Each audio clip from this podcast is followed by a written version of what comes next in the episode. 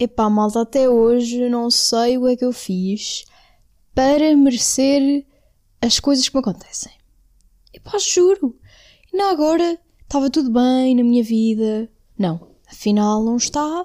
Perdemos uma coisa cá em casa e agora está toda a gente estressada.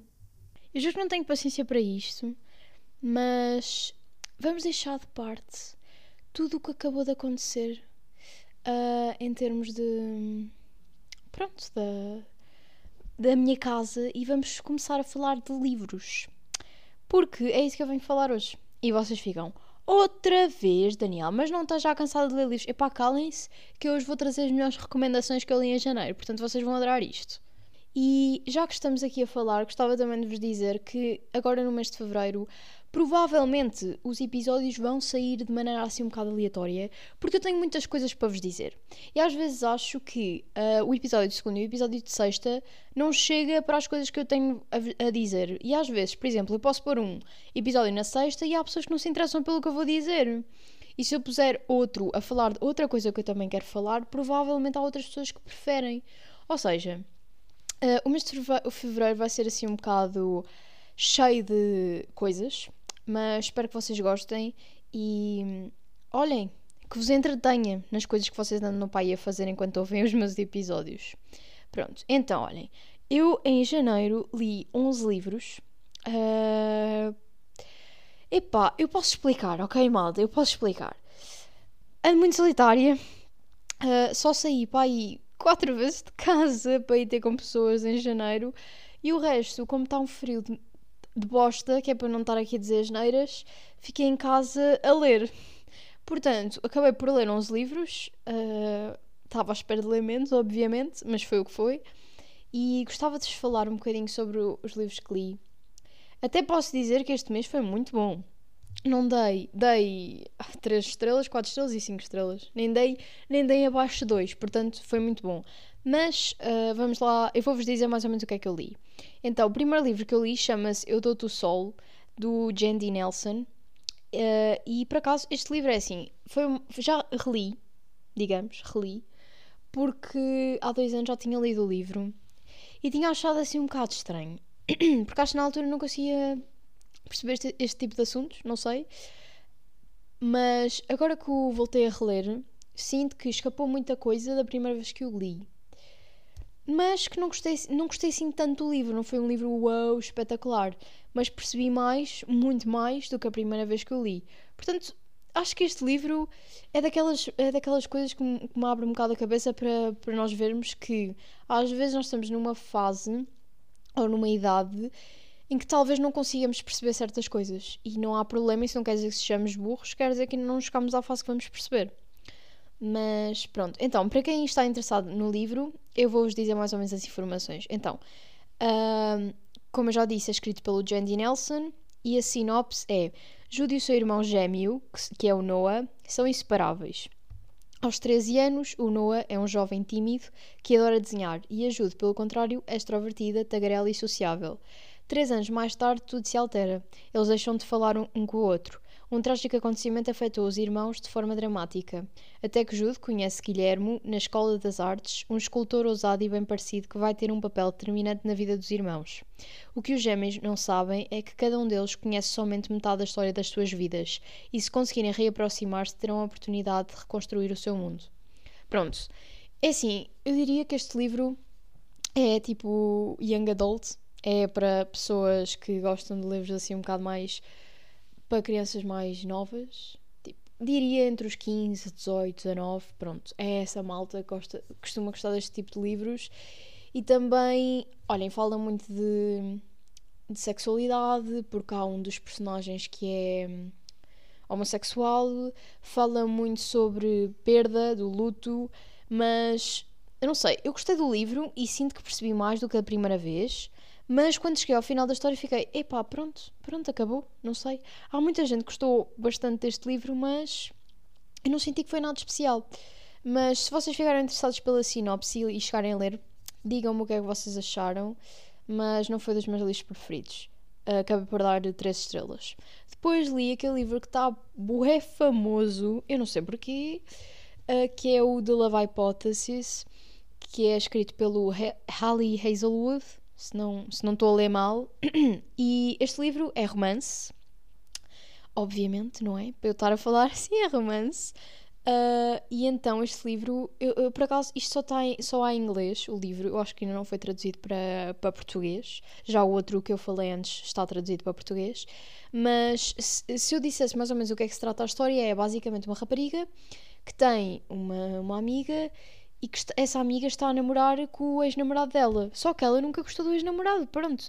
Então ela quer provar à amiga que não gosta dele e que está na boa ela namorar com ele. Porque a amiga não quer namorar com ele porque acha que vai, hum, sei lá, magoar ou fazer sofrer a outra, pronto. Então o que ela faz é finge que está num encontro com outro gajo uh, para, para a amiga pensar, ok, esta já avançou, vou continuar com, com o rapaz que eu gosto.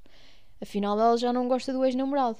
Uh, o que acontece é que, uh, quando ela fingiu que estava noutro encontro, ela estava era na universidade. E quando a amiga entra na universidade, uh, vê que ela não está no encontro. Então o que ela faz é pega na primeira pessoa que vê à frente e beija no primeiro homem que vê à frente. E o primeiro homem que vê à frente era um professor. Pronto, incrível. Uh, e vocês olham para esta sinopse e pensam: ai que bosta, Daniela. Mas não. Para começar, o setor era aquele professor horrível da universidade que ninguém suporta. Pronto, esse. E depois a história fica, epá, maravilhosa. Tipo, eu não costumo gostar de romances assim tanto. Normalmente leio um romance e fico, ai oh mano, que clichê, que nojo.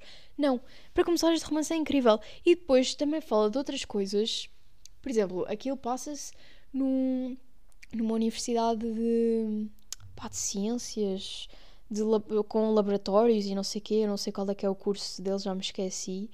Mas, epá, aquilo é incrível. E depois como eu gosto muito desse, desse género de coisas, de, desse género de cursos, ver um romance a passar-se nesse ambiente é mesmo incrível. E depois a, a, coisa que eu mais gostei é ver como é que eles mudam, ambos, os dois, ao conhecerem-se um ao outro e verem as personalidades um do outro. Porque, imaginem, a história em si é fixe, mas ver como eles mudam é muito melhor. É, acho que é a coisa que fez-me dar 5 estrelas a este livro. Foi a maneira como eles mudaram a conhecer-se um ao outro. Pois também há muitos clichês, obviamente, mas é romance e está-se toda a gente à espera que, que haja clichês. Mas pronto. O outro livro que eu li, a seguir, tem uma classificação tipo, boa boa mas eu fico um bocado à toa como é que isto é uma classificação boa boa. Mas depois penso, ah, já percebi, é porque a escritora é portuguesa e há muito poucas pessoas que avaliaram isto. E as pessoas que avaliaram isto são as pessoas que acharam isto fantástico. Uh, então chama-se Aquaria, da, de uma autora que tem um nome muito estranho, porque o nome dela é M.G. Ferry. Eu não sei porque é que ela não dá o nome dela verdadeiro, mas ela é portuguesa e este livro é de fantasia e passa-se num mundo supostamente baixo d'água. Eu até vos vou, vou-vos ler a sinopse. No dia do funeral do avô, Arabella afoga-se e, quando acorda, reencontra-o. A sua vida sofre uma reviravolta avassaladora ao descobrir que está em Aquária, uma exótica e milenar comunidade que prosperou milhares de metros abaixo do nível do mar. Kai, um rapaz de inescrutáveis olhos azuis, com um comportamento enlouquecedor, umas vezes frio e sisudo, outras vezes arrebatador, atrai-a e repele-a em simultâneo. Apesar das saudades infindáveis da sua família, Ara sente-se irresistivelmente atraída pelas novas amizades, a vida agitada e a existência daquela comunidade excêntrica. Tudo parece perfeito até que alguns habitantes começam a morrer. Quando ela percebe que afinal o seu mergulho não foi coincidência e que dela depende a salvação ou a condenação daquele mundo, terá de enfrentar a decisão mais difícil da sua vida. Pronto, é assim. Eu estava muito entusiasmada por ler este livro, porque eu nem gosto lá muito de fantasia, mas quando vi que era uma autora portuguesa e que as pessoas estavam a falar bem, eu pensei, ok, bora dar uma, uma hipótese ao livro. Também o livro é gigante, tem 560 páginas. Portanto, como podem calcular, foi uma grande viagem. Um, mas não é que eu não gostasse, eu gostei de algumas partes. Só que acho que o livro diz que é fantasia, mas foca-se tanto no romance horroroso entre o Kai e a protagonista, que é a Arabella, e depois é de género. Ele fala-lhe mal e ela está tipo, oh meu Deus, ele é tão giro. Oh meu Deus, será que ele quer alguma coisa comigo? E eu estou tipo, mano, calma-te, tu estás noutro planeta, foca-te em cenas importantes, tipo, pensa na tua família, pensa nos amigos novos que estás a conhecer, epá, cala-te cala para ele, tipo, ele está-te a falar mal, o que é que estás a fazer? Não sei, eu fico muito, muito irritada com essas, com essas coisas na, nas histórias, não sei. Por isso é que eu tendo a não gostar de romances e quando gosto é tipo, o romance deve ser mesmo bom, porque pá, eu não gosto assim de coisas pá, clichês. Tipo, se ele está a falar mal com ela, porque ela está, oh meu Deus, ele é bem bonito. não percebi, mas devo dizer que o final é melhor que o início. Porque o início vocês ficam muito irritados com essa parte, pelo menos são iguais, iguais a mim, mas no final a história fica actually interessante. Como eu estava ali na sinopse, depois acontecem umas coisas assim um bocado misteriosas e ela vai ter que se esforçar para conseguir mudar a, a comunidade lá debaixo do mar e para conseguir que eles sobrevivam. E depois também há. Dá para ver em certas partes da história o que está a acontecer cá em cima, ou seja, na Terra, na, no mundo real e lá em baixo. E acho que essa, essa é das coisas pelas quais eu gostei do livro e acabei por dar três estrelas em vez de duas. Porque se o livro tivesse continuado só com aquela aquele romancinho, uh, tinha acabado com duas ou uma estrela. Mas como eu gostei da parte final, acabamos com três estrelas. Pronto, depois desse livrinho, li uh, A Vida Invisível de Eddie LaRue, que é aquele livro uh, preto com constelações na capa que toda a gente gosta e toda a gente já leu. E eu fico, epá, ok, se toda a gente já leu, bora ler, porque eu sou assim, né? Sou dessas. Então eu fui ler e é assim, adorei, adorei, adorei, adorei o início. E antes de continuar a dizer-vos a minha opinião, vou-vos ler, mas é a sinopse que é para vocês ficarem a par. Pronto, então é assim. França, 1714. No momento de desespero, uma jovem sela um acordo que lhe garante a imortalidade em troca da maldição de ser esquecida por todos aqueles com quem se cruza.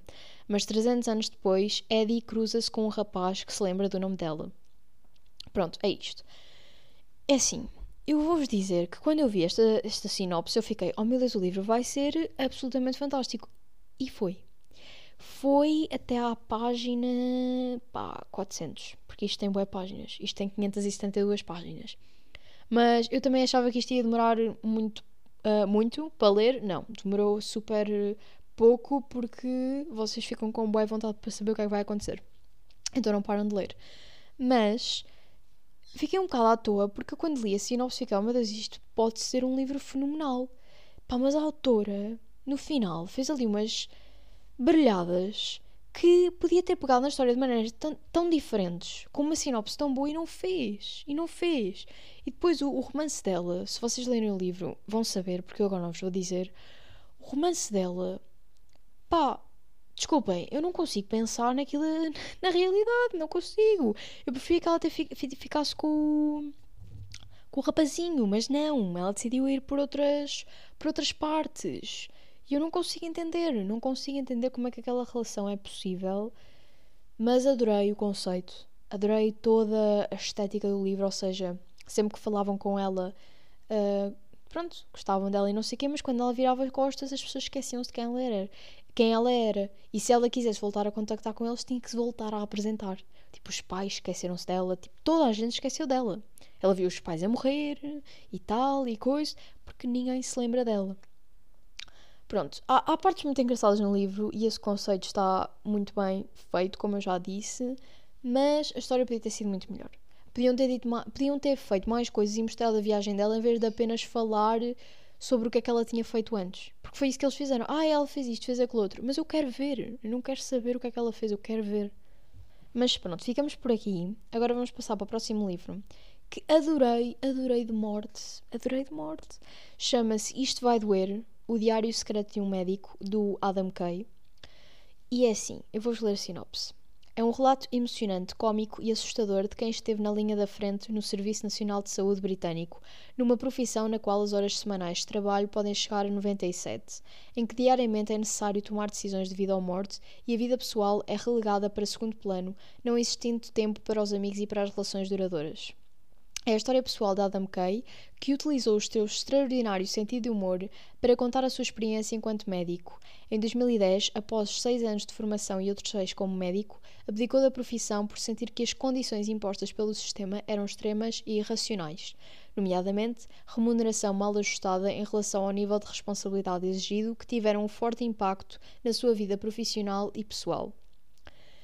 Eu nunca li eu vou-vos dizer que se este não foi o melhor livro que eu li à face da Terra há muito tempo, eu não sei qual é que foi. Eu adoro, uh, como vocês sabem, tudo o que tem a ver com saúde, mas não é por causa disso. Não é só por causa disso. Este livro está muito bem feito. E ele conta as coisas com humor. É que vocês acham que uma página tem boa piada e vocês passam para a página seguinte e vocês fartam-se de rir. Vocês desculpem a expressão, cagam-se a rir.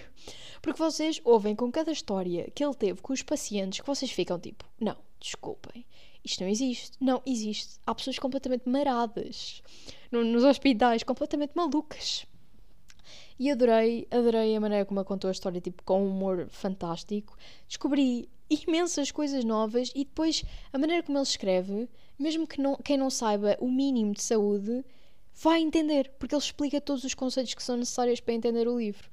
Ou seja, está muito bem feito. Adorei completamente este livro. E acho que não falta nada.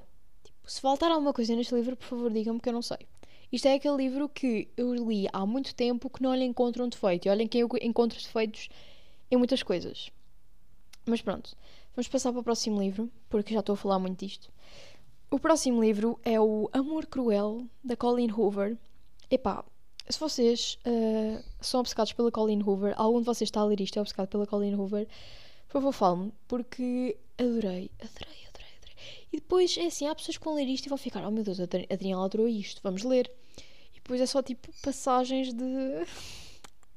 sexuais e tal, e depois ficam, oh meu Deus, a Daniela gostou disto.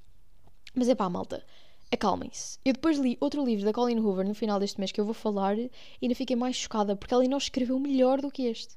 Porque este é romance e o outro que ela escreveu que eu li é o é thriller. Portanto, é completamente diferente. Mas porquê que eu gostei deste livro? Eu vou-vos ler primeiro a sinopse, que é para vocês.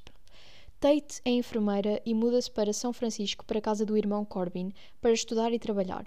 Miles é piloto aviador e mora no mesmo prédio de Corbin.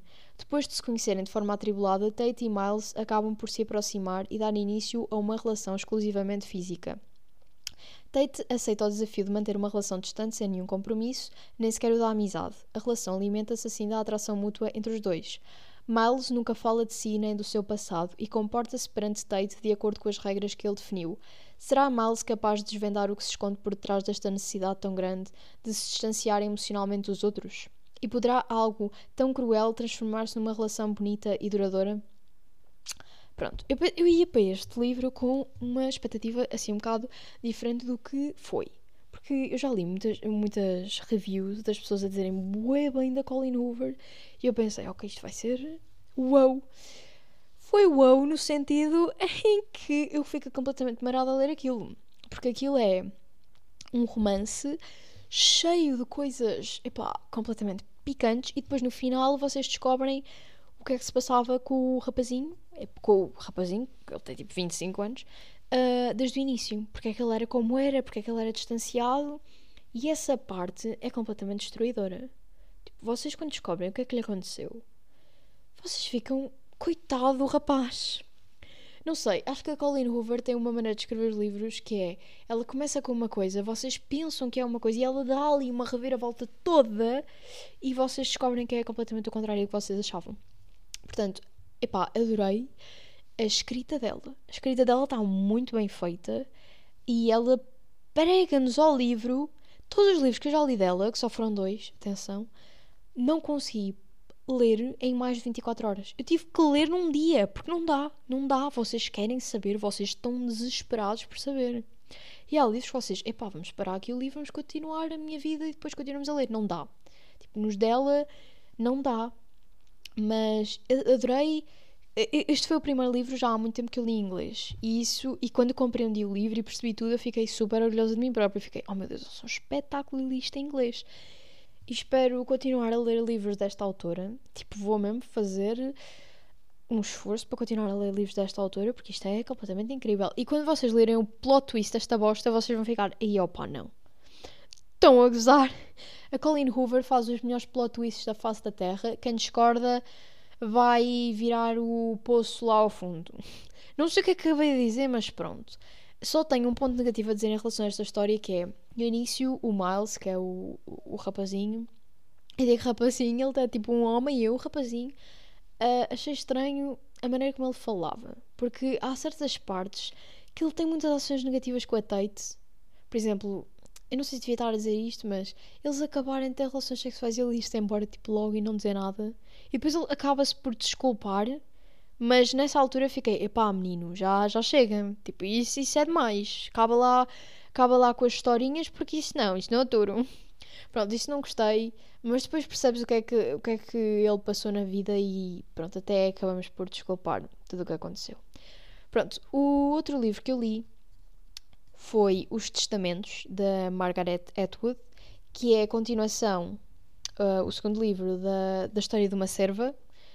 História de uma serva que até virou série na Netflix, que é The Handmaid's Tale. E este é o, é o segundo livro, é a continuação da história, mais ou menos, porque não tem as mesmas personagens, mas passa-se no mesmo mundo e explica o que é aconteceu a seguir. E vocês que não leram ainda o, o livro da história de uma serva, eu acho que prefiro ler-vos a sinopse da história de uma serva, porque se eu ler este aqui, se calhar apanham. Hum, como é que se diz? Ai, agora esqueci-me da palavra há spoilers, spoilers, apanham spoilers e não queremos isso. Portanto, eu vou-vos ler, mas é o, da, o do primeiro livro, que é a história de uma serva. Portanto, no primeiro livro, uh, eles falam uh, da seguinte sinopse. Ok, vamos lá. O romance distópico passa-se num futuro muito próximo e tem como cenário uma república onde não existem mais jornais, revistas, nem livros, nem filmes. As universidades foram extintas, também já não há advogados porque ninguém tem direito à defesa. Os cidadãos, considerados criminosos, são fuzilados e pendurados mortos no muro, em praça pública, para servir de exemplo enquanto os seus corpos apodrecem à vista de todos. Para merecer esse destino, não é preciso fazer muita coisa. Basta, por exemplo, cantar qualquer canção que contenha palavras proibidas pelo regime, como liberdade. Neste Estado teocrático e utilitário, as mulheres são as vítimas preferenciais, anuladas por uma opressão sem precedentes. As mulheres de Gilead não têm direitos, elas são divididas em categorias, cada qual com uma função muito específica no Estado. A Offred, que vai ser a protagonista, coube a categoria de Aya, o que significa pertencer ao governo e existir unicamente para procriar, depois que uma catástrofe nuclear tornou estéril um grande número de pessoas. E sem dúvida, ainda que vigiada dia e noite e ceifada em seus direitos mais básicos, o destino de uma aia ainda é melhor que o das não-mulheres, como são chamadas aquelas que não podem ter filhos, as homossexuais, viúvas e feministas, condenadas a trabalhos forçados nas colónias, lugares onde o nível de radiação é mortífero. Malta, eu, é assim, quando li o primeiro livro, fiquei chocada, fiquei chocada com a história. Eu só vou-vos dizer que eu não dei 5 estrelas ao livro, porque eu cheguei a dar 4, tanto ao primeiro como ao segundo, porque a história, imaginem, estão a ver os diálogos que supostamente têm o tracinho no início. Pronto, há certos uh, momentos, há muitos momentos da história que o diálogo vem junto com o texto e eu fico super irritada porque não percebo quando é que é diálogo e quando é que é, quando é, que é narração. Fico mesmo irritada.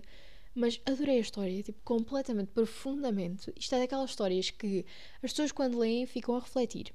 E acho muito importante estas histórias existirem.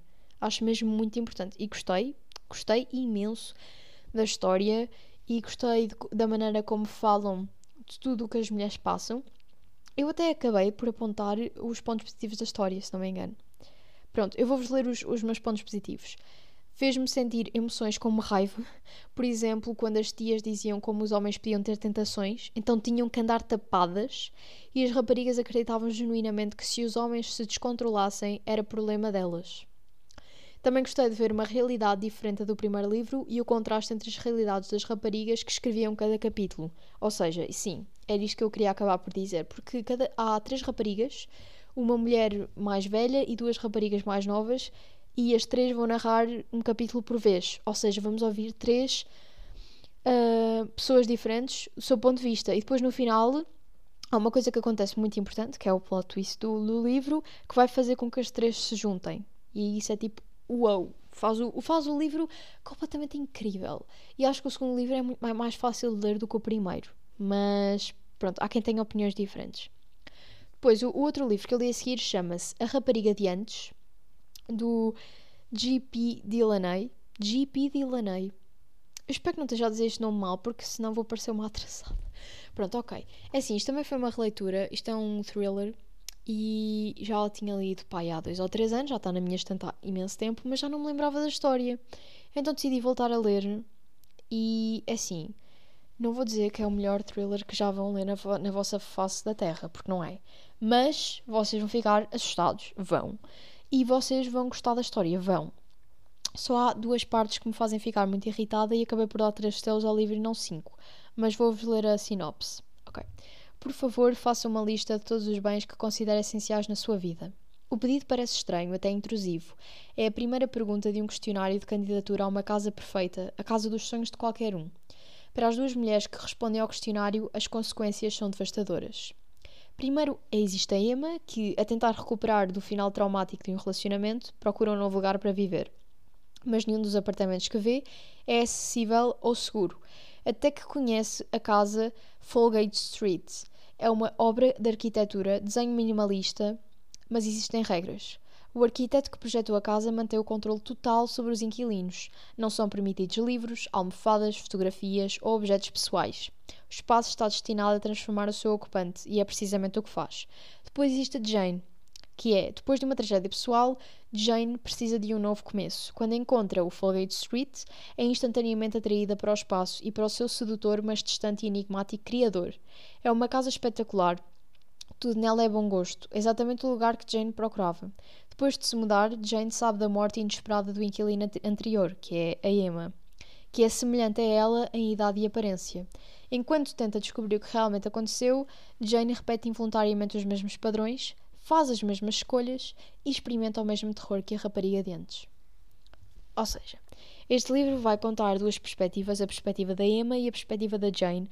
A Emma foi para aquela casa há uns 5, 6 anos atrás e a Jane está a ir agora. E vamos ouvir as duas perspectivas e é um thriller sobre a casa onde elas estão e sobre a pessoa que a construiu, que é um homem mais ou menos de 30 anos, super bonito. E epá, Fiquei chocada. Fiquei completamente chocada ao ler aquilo. Eu não me lembrava nada do que é que ia acontecer no plot twist. Fiquei mesmo wow. Só não dei 5 estrelas porque no final o gajo. Uh, opá, eu não vou dizer muita coisa. Eu só vou dizer que no final eu pensava que ia acontecer uma coisa e não aconteceu. Mas mesmo assim, há uma personagem que é completamente absurda e as pessoas não fazem nada em relação a ela e acham que, acham que é tudo normal. E pá, não é. Há pessoas que precisam de tratamento psicológico. E o livro não trata desse tema e faz muito mal o seu trabalho. Portanto, não gostei dessa parte. Mas é assim. Eu sou uma pessoa que gosta muito dessas coisas. De coisas de uh, perceber as pessoas, relações familiares e não sei o quê. Para quem não se importa com isso e só quer ler um thriller, este livro é super bom. Eu é que tenho problemas com isso, epá, sou estranha. Então acabei por dar eh, três estrelas. Não vou dizer mais, eu podia dizer mais, mas se eu disser mais, vocês vão ficar irritados comigo porque eu vou dar spoiler. Portanto, se vocês gostarem de thriller, leiam porque vocês vão gostar. Se não gostarem, uh, batam. Mas vocês vão gostar, que eu sei. Pronto, depois temos uh, oh, o Piranesi.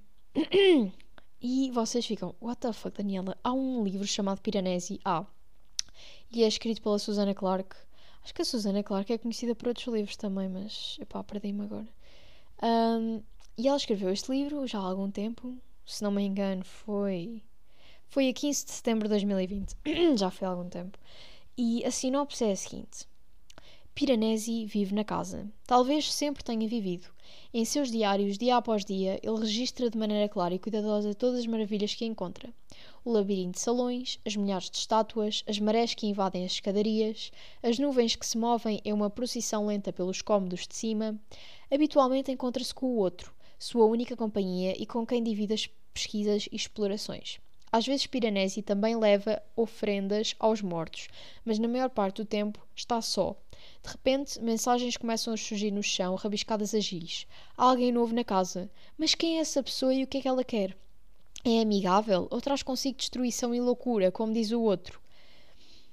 Uh, assim, malta. Eu vou-vos dizer que vocês se, leram, se ouviram a sinopse que eu acabei de dizer e não perceberam nada, ótimo.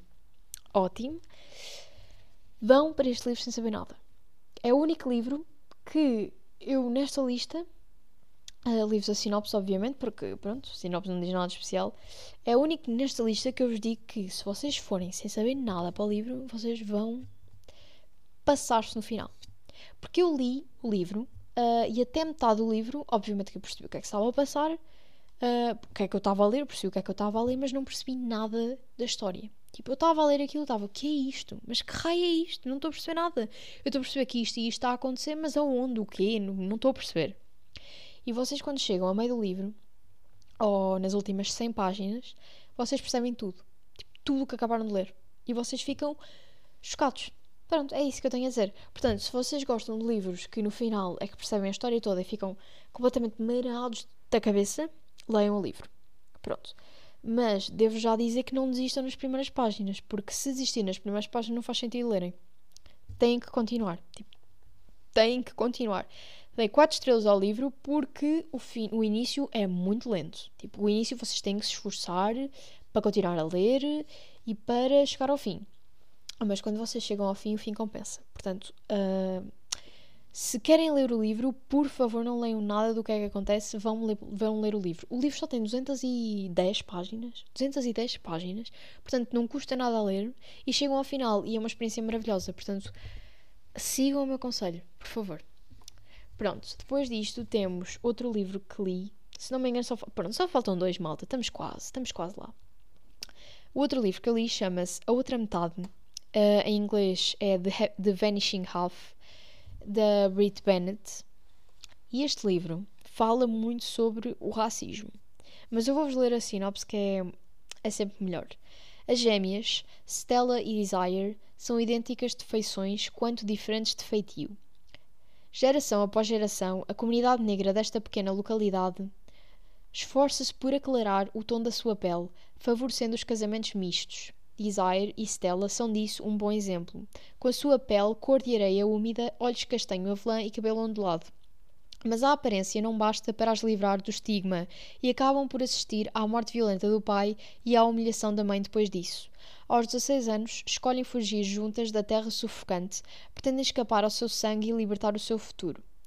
14 anos mais tarde, Desire volta à casa uh, materna, arrastando pelas ruas poeirentas da terra uma filha de pele negra como um alcatrão, que atrai todos os olhares do lugarejo retrógrado. Stella, por seu lado, tem a vida construída numa mentira. Vive na Califórnia, faz-se passar por branca e o marido nada sabe do seu passado. Apesar de tantos quilómetros e tantas mentiras a separá-las, os destinos das gêmeas estão inevitavelmente entrelaçados e voltarão a cruzar-se porque é impossível renegar a metade que nos pertence. Adorei o livro, tipo, é, é bom. Uh, no início, no início, tal como outro livro que falei há bocado, devo-vos dizer que o início é difícil. Tipo, o início, vocês obviamente percebem a história, no outro não, no outro que falei há bocado não vão perceber, mas este percebem a história. Mas é. Não acontece grande coisa no início. Vocês já ficam, pronto, ok, estou a ler isto. Uh, do nada param, no, no dia a seguir continuam, mas não vos dá grande vontade de ler no início. Mas os temas que falam, que são bastante importantes, há um personagem que é queer, ou seja, veste-se de, de rapariga. Não, veste-se rapaz e é rapariga. Uh, há outro que é homossexual, as raparigas são negras, fala do racismo, fala de, de como uma passou uma vida totalmente de mentira, a fingir que era branca, e a outra é mal vista porque teve uma filha completamente negra e naquela sociedade o que era bem visto eram os brancos. E são temas muito importantes. Por isso é que me fizeram dar quatro, livro, quatro estrelas ao livro, apesar do, da história não ser a melhor de todas. Mas estes temas precisam de ser falados. E outra coisa que eu falei so, com a minha colega, com a, com a Vitória, foi que quando eu estava a ler este livro no início, eu estava tipo: o quê? Mas, mas uma comunidade negra diz mal os outros negros só porque eles são mais negros e querem melhor dos, dos negros mais, mais claros. O quê? Mas isso não é verdade. Os brancos é que fazem racismo com os negros. Não. eu não fazia a menor ideia que isto acontecia, não fazia a menor ideia do que é que se passava nas comunidades negras e que isso, isso acontecia na realidade. Eu não fazia a menor ideia. Não fazia a menor ideia que há certas comunidades em que as pessoas mais claras continuam a ser negras, mas as pessoas mais claras são mais bem vistas do que as pessoas mais escuras. Tipo, não fazia a menor ideia. E abriu muitos olhos. E o que a Vitória me disse na altura foi tipo: Ok, Daniel, tu não estás a perceber, mas isso não quer dizer que não exista. Não quer dizer, tipo, estás a julgar uma coisa que tu não sabes. E eu fiquei, quando ela me disse isso, eu fiquei: Ok, vou ler a história e vou-me esforçar para entender. E realmente entendi. Realmente entendi. Só não foi o melhor livro de sempre porque não me interessou lá muito no início. No início estava muito lento, no início a história não nos interessa, não nos pega e acho que o livro podia ter sido feito muito melhor nessa parte. Mas de resto fala de temas muito importantes e se realmente nós queremos ler por algum motivo é por este. É por ler histórias como estas e aprender alguma coisa com elas. Portanto, já. Yeah. E depois vou-vos falar do último livro que li em janeiro, que, pá, ou foi o meu livro preferido ou foi o meu segundo livro preferido. Porque, tal como eu disse há bocado, aquele do Isto Vai Doer, do Diário de um Médico, foi completamente fantástico. Fantástico, nunca li livro tão bom. Portanto, não sei decidir se este ou, ou esse do médico foi o melhor. Mas atrevo-me a dizer que se calhar foi este. Porque este livro foi muito bom. Mas, ok, eu vou-vos contar qual é que foi, não é? Porque vocês estão tipo, o quê? Mas é muito bom, Daniel. Agora diz-nos lá qual é. Pronto, é o Verity, da Colleen Hoover, que foi o segundo livro que eu li dela. E eu vou-vos ler a sinopse, again. Uh, Lowen é uma escritora que se debate com grandes dificuldades financeiras, até que aceita uma oferta de trabalho irrecusável: terminar os três últimos volumes da série de sucesso de Verity, uma autora de renome que ficou incapacitada depois de um terrível acidente. Para poder entrar na cabeça de Verity e estudar as anotações e ideias reunidas ao longo de anos de trabalho, Lowen aceita o convite de Jeremy, que é o marido da autora, e muda-se temporariamente para a casa deles. Mas o que ela não esperava encontrar no caótico escritório de Verity era a autobiografia inacabada da autora. Ao lê-la, percebe que esta não se destinava a ser partilhada com ninguém. São páginas e páginas de confissões arrepiantes, incluindo as memórias de Verity relativas ao dia da morte da filha. Lowen decide ocultar de Jeremy a existência do manuscrito, sabendo que o seu conteúdo destroçaria aquele pai já em tão grande sofrimento. Mas à medida que os sentimentos de Lowen por Jeremy se intensificam, ela percebe-se de que talvez seja melhor ela ler as palavras escritas por Verity. Afinal de contas, por mais dedicado que Jeremy seja à sua mulher doente, uma verdade tão horrenda faria com que fosse impossível ela continuar a amá-la. Eu não estava à espera de todos os plot twists deste livro. É só isso que eu vos tenho a dizer. Eu não vou-vos dizer mais nada. Eu só. Estou chocada. Estou chocada como é que a Colin Hoover consegue lixar, para não dizer as neiras, o meu coração. Tipo, não consigo entender. Só ouçam. Vocês veem um plot twist, veem outro plot twist, e quando acham que o livro já acabou, acontece o plot twist dos plot twists. Se vocês querem lixar a vossa cabeça, por favor, leiam isto. Ah, e outra coisa, eu fiquei cheia de medo. Tipo, eu raramente leio um thriller e fico completamente marada. Não, eu fiquei cheia de medo. Eu estava a ler isto e estava, oh meu Deus, por favor, parem. O que é que ela acabou de fazer?